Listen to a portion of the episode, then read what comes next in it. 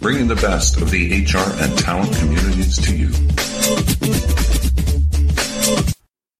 In this episode of the HR Chat Show, we hear from Dr. Laura Hamill, Chief Science Officer at the Limeade Institute, about how encouraging creativity leads to higher retention rates, employee engagement, and overall well-being. Dr. Hamill, welcome to the show. Thanks so much for having me. And I'm now going to get terribly informal for the rest of the interview and call you Laura. If... Yes, please. okay, so uh, let's get into the questions then. Firstly, can you tell our listeners a bit about your career history prior to joining Limeade? Yeah, absolutely. So, my background is that I'm an organizational psychologist. So, that's psychology applied to work. So, I've had some great opportunities in my career um, to work in some different organizations. Um, worked at um, Allstate Insurance, and they have a think tank um, that I worked in for a while. Then I worked at Microsoft for about 10 years, where I headed up um, a team called People Research. And then I had my own consulting business for 10 years, um, where I worked a lot on culture transformation and HR strategy. And um, during that time, I actually helped start Limeade. So Limeade is an employee engagement technology company, and I was one of the co-founders of Limeade.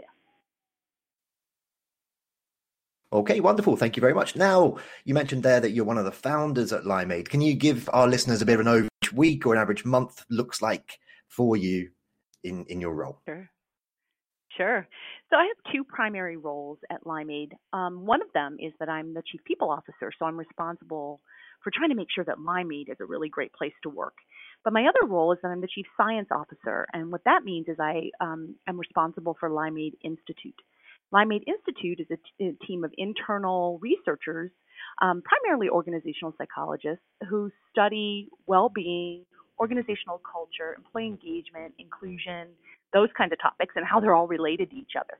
Um, so I get to study these things um, but I also work really hard to put them into practice and really can see, you know, both of those sides, um, both more that kind of you think of maybe more academic side of it, but also the practice side. So I'm really grateful to have such a such a cool job that enables me to to do both. So any what a given week would look like could be um, going, you know, as far as focusing on our own employee engagement results at Limeade to being in a sales presentation, um, and pretty pretty busy. Lots of really fun and exciting things that I that I get to work on. So no day is is typical. That's for sure.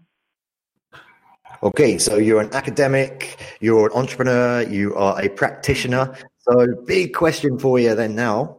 Uh, in your opinion, what is the difference between creativity and innovation? Yeah. So, you know, I I was just really curious about this for myself.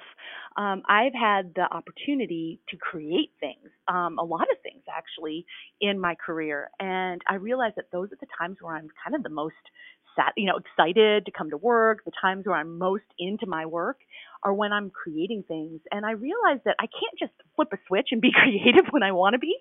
There's sort of a, the stars need to kind of align for that to happen. So I was actually really curious about this topic. So I dug into it a little bit and I learned a lot when I dug into it. So first really this what's the difference between creativity and innovation?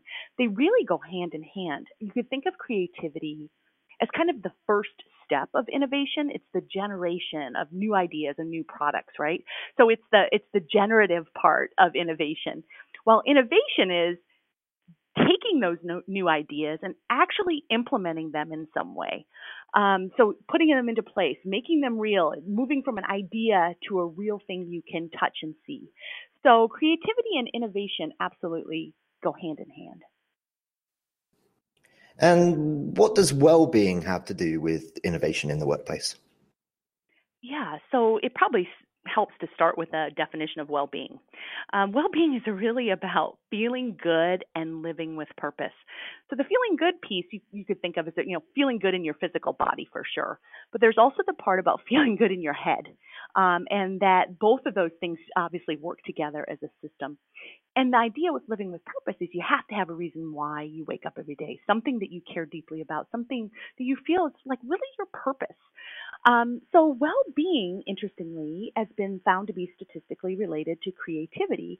Um, and creativity has also been found to enhance well-being. So it kind of goes both ways. And so why would that be?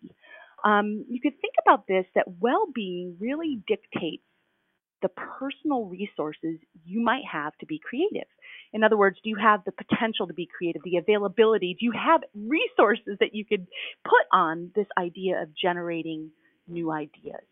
Um, so if you think about in the well-being space how stress could really limit your ability to have those resources. So when you're stressed, you get very kind of narrowed attention. You almost get tunnel vision and you're only focused on, on the stressors that are in front of you. You really have fewer resources, fewer cognitive resources, fewer emotional resources, and kind of this diminished, you know, motivation to go above and beyond that is really a part of creativity. So when we're stressed, we really are narrowing in and when we're we need to be creative, we actually have to zoom out, right? We have to be bigger thinking. We have to be more generative. So stress is very much work very much works against your ability to be creative and innovative. Um, and well-being is one of those things that we can do to really work on decreasing our stress. So the more well-being you have in your life, the less stress you tend to have. So the, this is a, a kind of a really important concept that you can't just be innovative and creative you know, in any situation, you actually sort of have to be in a place where you have the resources, both, you know, physically have the resources and mentally have the resources to be creative. Okay, so if innovation is so important in the workplace, why, aren't more employers taking steps to enable it? Yeah. I think innovation is one of those interesting things where we, you know, a lot of people talk a big talk about wanting to be innovative, but how do they actually create those conditions? You know, it's a whole different thing to create a place where people can, where we reduce stress, where we get people to, you know, create the space and the time to be innovative. I think there's just so much legacy about how we think work needs to happen um, we have these kind of long-standing beliefs about work that really work against us, like um, that we have to control people, right? That we have to tell them exactly when to do things and how to do it. Um, that you can't be yourself at work. That you can't show emotion at work. Um, and you know, we have this kind of I think this Carnegie model of, you know, there's limited time, limited resources, everything needs to happen in a logical order.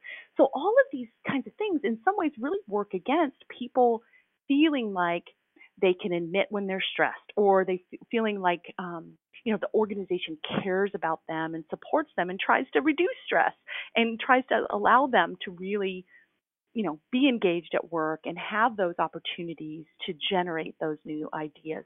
So there's a lot to me of long-standing beliefs about how work needs to happen that really work against us. Now what's encouraging to me um, I've, I've, been in this well-being space now for a while. When we first started limeade um, there were a lot of people who laughed at us, who thought we were crazy that we would bring up this idea that we you need to treat people like whole people, and that if you actually care about your employees, they care back, right? It's a mutual kind of commitment.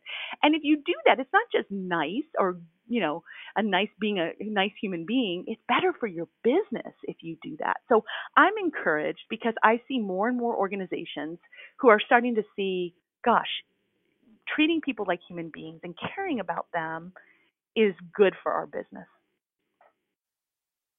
Perfect, thank you, Laura. So, what, what are what are your some of your top tips for employers to to help increase innovation in in the short term and, and in the longer term? Yeah.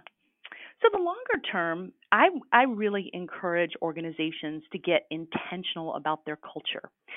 So I know we all have our have values, values on our website, values up on a wall, but being intentional about culture, there's so much more to that. So it's really about understanding what are those behaviors we need everybody to exhibit. How are we reinforcing that through the whole people system, from hiring to performance management to learning and development? How are we being really intentional? I think most organizations aren't intentional about their culture. They just sort of let the culture happen instead of thinking about architecting it. So the long-term view from my perspective is really understanding and being intentional about the culture you need to have and how well-being fits into that. I'd say the short-term kind of answer is address stress. A lot of companies haven't really thought about the, the topic of stress. Um, I would encourage organizations to just ask a question in your employee engagement survey about how manageable the stress is. I think we we all know that we have stress. And in fact, in some ways, stress can be a really good thing, right? There's sort of a sweet spot of stress. Too little stress and you're bored, but too much stress, when it becomes unmanageable, that's when you're really on the track for burnout. So I would love more and more organizations to ask about stress in their employee engagement surveys. That's a kind of a short term, relatively easy thing for organizations to do. Yeah, I'd just love to pick you up on, on something that you mentioned there. Sure. In, in, in terms of stress can be beneficial as well if it, if it keeps you focused to an extent. Uh, are there are there certain things that a, a, leader, a manager should look out for in, in their employees uh, in terms of um, making sure that you know it, it, uh, there's a little bit of stress or focus that's not going to keel over and, and, yeah and, and become yeah. something that overwhelms them uh, absolutely. And the, the thing that's hard about stress is it, it your ability to handle stress and your kind of what you think is stressful it's all very subjective right? It's up to the person to know kind of when it's too much. And so you you know there's not just oh you only can have two projects and then you're not stressed and then you won't be stressed right? It's not that linear or um, that that um, formulaic really. It's up to kind of each person to, to for you to understand their levels of stress so what i encourage people to do is how about talk to people about it you know so one of the things that we do at Limeade and we rec- really recommend to our customers is having a well-being check-in with your employees, just sitting down with them and saying, "How are you? How are things going? Do you feel like you're kind of in that sweet spot? Do you feel excited to come to work every day or do you feel overwhelmed? What can I do to help you with that? How could we make some progress against this?" And so to me it's talking to people it's having that discussion and being a human being with them and you know not, not setting the expectation that all stress is going to go away because like i said that's that's not fun either um, but but really trying to make sure it's, it's manageable. It's in that sweet spot. And you were just mentioning again there that you, uh, you, you get to have lots of awesome conversations with your clients. Can you can you give an example of a company that, that's getting it right at the moment? Yeah. So Stanley Black and Decker is a customer who I think is really getting it right. So they the CEO really believes that innovation is is the way they're going to succeed, the way they're going to move forward. And he's got some pretty hefty goals for what that looks like. But he is a huge supporter of well-being in their employee base. Um, he's worked with really encouraged and reinforced leaders and managers to care about the well-being of their employees. He um, has also done some really interesting work the whole organization has on purpose and having all of their employees really understand and, and think about their own purpose in life and how it connects with what they're doing at work every day. Um, he, he just really has sent the message that that he cares about people as people and, and also has connected the dots for them that it's only through our employees that we're going to be able to be innovative. And so he's made that strategic alignment or that strategic um, connection. So um, I think that they're a really great example of, you know, seeing how caring about their employees is related to the business result they care about, which is innovation. Okay, so just so our listeners don't miss that, then what, what can individual employees like those at Black and Decker do to drive more innovation? Sure. Um, so maybe I think of like three things come to mind for that. I think the first one is for us to all be working on our own well-being. Um, and what I mean by sometimes people hear, hear the word well-being and they think, oh, I need to go run a marathon, or I think about physical health, and, and that for sure is part of it. But there's a lot more to well-being than than just a physical component. Um, I like get to talk to people about this idea of something I call well-being activators. That there are things that you can do today, right now, that will improve your well being. And they have to do with things like positivity and optimism and gratitude. There are small little things you can do, and just the way you think about the world, the way you interact with others, the things that you tell yourself that absolutely can impact your well-being. So that's that's the first thing is like let's dig a little deeper into your own well-being and, and things that you can do today to incre- improve it. Um, another thing I think about is think about reducing stress in your life. And there's a lot of different ways you can do this. So, one way is you could actually try to reduce stress by getting to the causes or the drivers of stress in your life, right? Can you articulate, identify what is really making you feel that way, uh, and then do something about those things, right? So get to those drivers could be one thing. Another way you can think about reducing stress is just how you react to stress or how you manage stress. So once stress comes your way, maybe there's some ways you could handle it that are better than ways you handled it in the past. There are things like um, guided meditation or mindfulness that you can think of. But the third way, I think, is one that I'm even more particularly interested in, is this idea of a stress mindset. So, do you even find specific things to be stressful. There actually is a lot of variability in people's stress mindset. So, just to give a simple example, one person might find standing up in front of a large group of people to do a presentation as, as really stressful. Another person might find it exciting and a challenge and and really think about it like I get to go have this opportunity. I get to talk to these people about this topic. So you actually can kind of decide how you think about something before it even affects you, right? It's your stress mindset. So, getting to the causes and drivers, how you handle stress, and then what your stress mindset is. I think they're all ways that we all can kind of dig into those and do more. Um, and I do think, you know, for the super practical people out there who don't get into mindfulness or guided meditation, there's some just really easy, kind of low hanging fruit things you could do. Um, one thing I tell people to do, and it's pretty bad because I'm well, I work at a technology company, but how about just turning off notifications on your phone, right? Not being bombarded all day long with with all these things that come at us.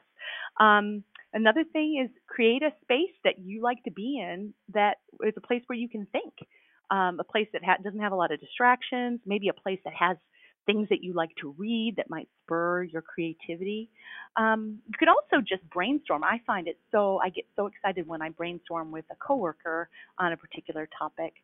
And probably the easiest thing to me that you could do that just gets gets some new perspective is go outside and take a walk. Just walk around the block and I feel like every time I do that I come back and I just have a little bit of a better perspective on things. So I think those are the, the main the main uh, suggestions I would have you know, I think at some stage I may have to go into some sort of detox clinic for mobile phones because I am con- con- constantly checking mine, and it's uh, getting yes. get, getting a bigger part of my life. Certainly, I've noticed that in the last couple of years. It's because the phones are so good now. You can you can run a business off a phone, pretty much. So. I know it's crazy, but just think about how hard it is to have a continuous thought, right? When you when you're constantly distracted by your phone, it's hard to think. It's hard, definitely hard to be creative. I, I, think I last had one back in 2016, a continuous thing, yeah, around about that point. As somebody who's deep in this, uh, how how has the definition of employee well-being changed over oh. the last decade? It's, I'm so thankful that it's changed. It's changed a lot. Um, so when we first started Limeade, it was a much more kind of traditional thing to talk about wellness and wellness is, and you can think about it, is more a focus on physical health and preventing kind of bad physical things from happening to you, right? You can think about smoking cessation, you can think about um, metabolic syndrome, things like that. So it's really focused on physical health. I'm happy to say that more and more organizations really are embracing the definition of well being, which, as I mentioned before, is this idea of feeling good and living with purpose. The feeling good part absolutely has a physical health component, but there's also the stuff that happens in our heads and how much our, there's a connection between what happens in our heads and what happens in our physical body. Um, and then the idea of purpose is a big part of that. So it's really about quality of life. It's not just about, you know, making sure people are you know have a low BMI or that they're they're they're doing participating in programs in your organization that help them lose weight. Um, it's really about quality of life and how organizations can support that. So I'm thrilled to see over the time that I've been working on this that there is a much more kind of holistic conceptual understanding of quality of life um, and that most organizations, um, most progressive organizations, don't see it as just a focus on physical health. Wonderful. And just finally for today, how can our listeners connect with you and how can they learn more about the wonderful work that you do over at Limeade? Awesome. Yes, so they can connect um, Laura at limeade.com. Um, also, just look at www.limeade.com. It's L I M E A D E.com. Well, that just leaves me to say for today, Dr. Laura Hamill, Chief People Officer and Chief Science Officer at Limeade, thank you very much for being a guest. on the HR awesome. Chat. Thanks so much for having. Thanks so much for having me. And listeners, as always, until next time, happy working. Thank you for listening to the HR Chat podcast, brought to you by the HR Gazette.